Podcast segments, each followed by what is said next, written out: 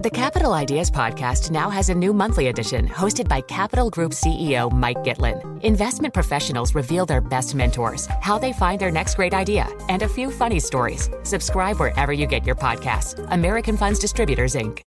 Collaborate for a greener future at the Bloomberg Green Festival, a groundbreaking celebration of the thinkers, doers, and innovators leading the way. From design and culture to technology, science, and entertainment. Hear from inspirational speakers and immerse yourself in climate solutions. July 10th through 13th in Seattle. Title sponsor Amazon. Official airline Alaska Airlines. Get 20% off using promo code Radio20 at BloombergLive.com slash Green Festival.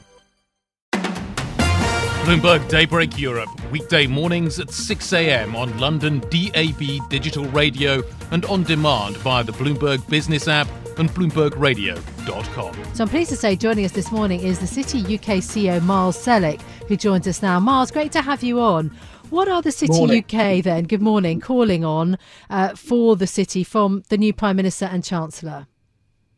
Uh, so, from our perspective and from the perspective of the companies we represent, and reflecting the conversations that we've had with international counterparts and other uh, potential investors in the UK, what people are looking for is stability. They're looking for predictability. Uh, I think the UK has been seen from a political perspective as just a little bit too exciting. Certainly, since 2016 uh, and the Brexit vote uh, and the sort of consequences that have flowed from that, and arguably from 2014 and the Scottish independence referendum. So I think there would be, there will be a, a strong sense of welcome for uh, being able to know the direction of travel on regulation, uh, what that looks like now that the UK is out of the European Union. What's the vision uh, for financial and related professional services? Something Rishi Sunak set out quite compellingly in his Mansion House speech last year.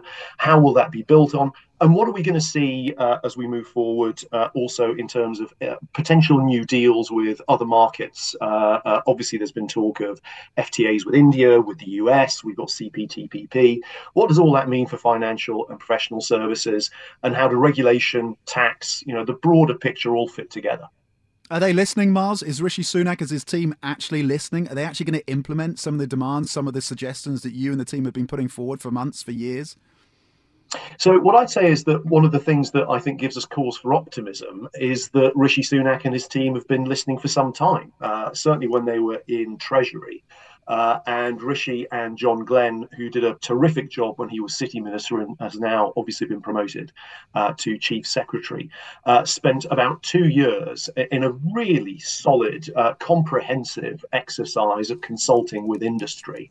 Uh, and that sort of led to things such as the Hill review on listings, uh, the Kalifa review on fintech, the financial regulatory framework, and that's now going to be delivered in large part through the Financial Services and Markets Bill that's making its way through Parliament at the moment. And if we had one sort of major issue, one major priority that we would point to uh, uh, in terms of what government can deliver that I think would make a big uh, uh, uh step forward, uh, it would be the delivery of the Financial Services and Markets Bill. There's a huge amount of change in there.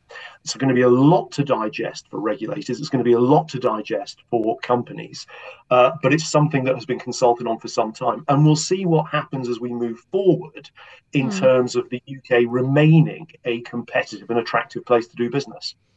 Okay. Um, yeah. Uh, the issue, though, of course, is that government policy, government itself, has basically stalled for months. I mean, interesting that you mentioned John Glen, Chief Secretary to the Treasury, who then left in July and then now is back as a minister. I mean, uh, there was quite a bit of turmoil in the intervening weeks. But anyway, that aside, during the Liz Truss era, business leaders started to voice um, basically what for them seems to be an uncomfortable truth, which is that Brexit has harmed business. Even the Telegraph put out an editorial talking about how Project Fear was true, was a reality. Six years on from Brexit, what does the financial sector in London have to show for leaving the EU?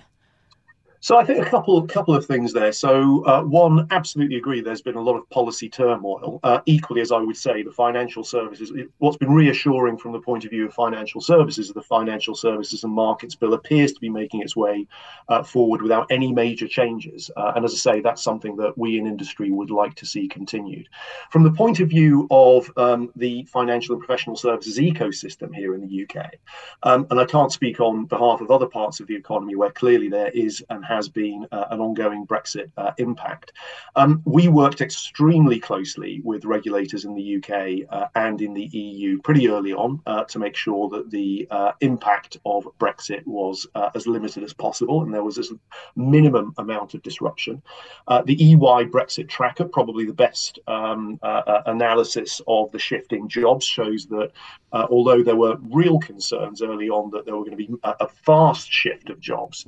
That hasn't been the case. About seven and a half thousand, somewhere between seven and a half thousand and eight thousand jobs uh, in the in financial services in the UK have left uh, as a result of Brexit, from what we can tell. That's out of a total of 1.1 million.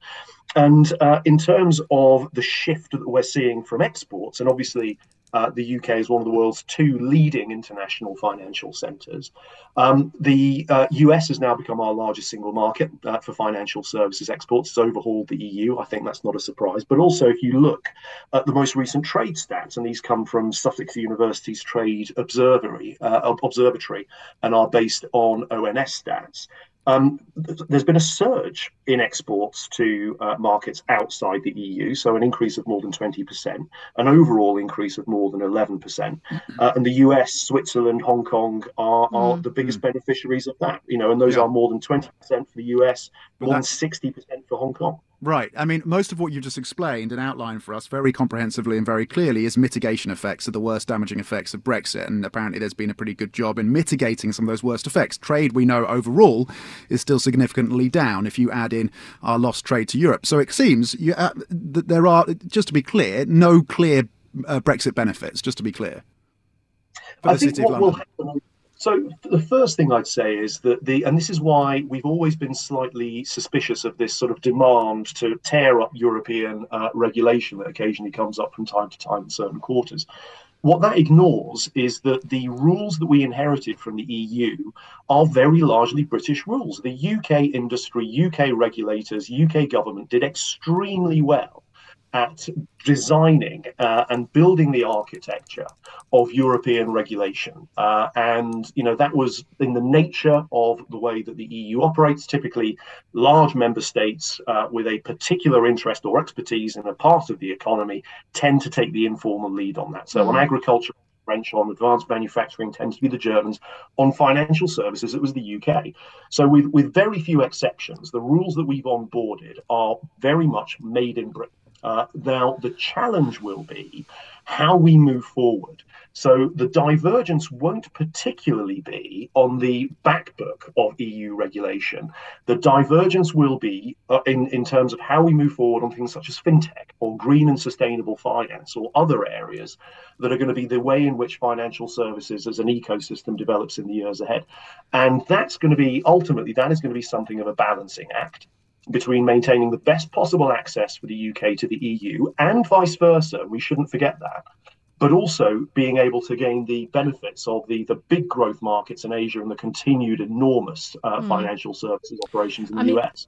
Look, that does sound like basically a plea um, against what the government has repeatedly said, which is a kind of a bonfire of EU regulation. If you know, again, that word has been used in just the last few weeks.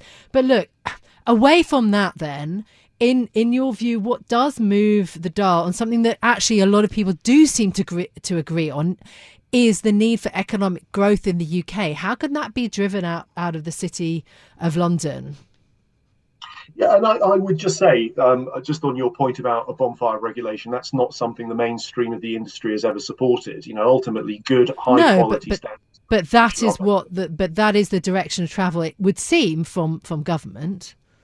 So I, I, mean, I'm not sure I'd agree with that. I think that mm. what we're looking at now seems to be much more a sort of steady as she goes approach. But we will see, uh, you know, what unfolds over the over the weeks uh, ahead. Uh, mm. And the government, certainly the conversations we've had, has absolutely recognised the importance of high standards in regulation as a competitive advantage. What we need to avoid, however, uh, is the kind of classic approach that's been taken too often in the past of gold plating or a lack of efficiency in execution uh, of those rules. Uh, and that's something that the uh, FCA and the PRA are very aware of our views on. It's something, in fairness, that I think culturally will require a shift. And that's something that I think many of the people in those institutions recognize. In terms of your question mm. regarding what we can do, I mean, if you look at the big growth opportunities for any major developed economy around technology, around green and sustainable uh, uh, uh te- technology and industries, around the need to level up uh, uh, and build uh, economic activity outside capitals or major major cities. That's something this industry does extremely well, and one of the things we want to see more of uh, in regulation and supervision is a recognition of the economic benefits and the social benefits that can come from investment uh, and the sort of mm. investment that exists in our industry. I mean, the real sort of interesting thing here about what Liz Truss sought to do was the diagnosis wasn't wrong. There's absolutely a need for, for, for more growth. And you would see that, I would argue, reflected in the conversations that people have with Labour and with uh, this administration, uh, this Conservative administration that succeeded it. The yeah. question is how you move forward on that, and we have a positive role to play in it. Bloomberg Daybreak Europe, weekday mornings at 6 a.m. on London DAB digital radio and on demand via the Bloomberg Business app and BloombergRadio.com.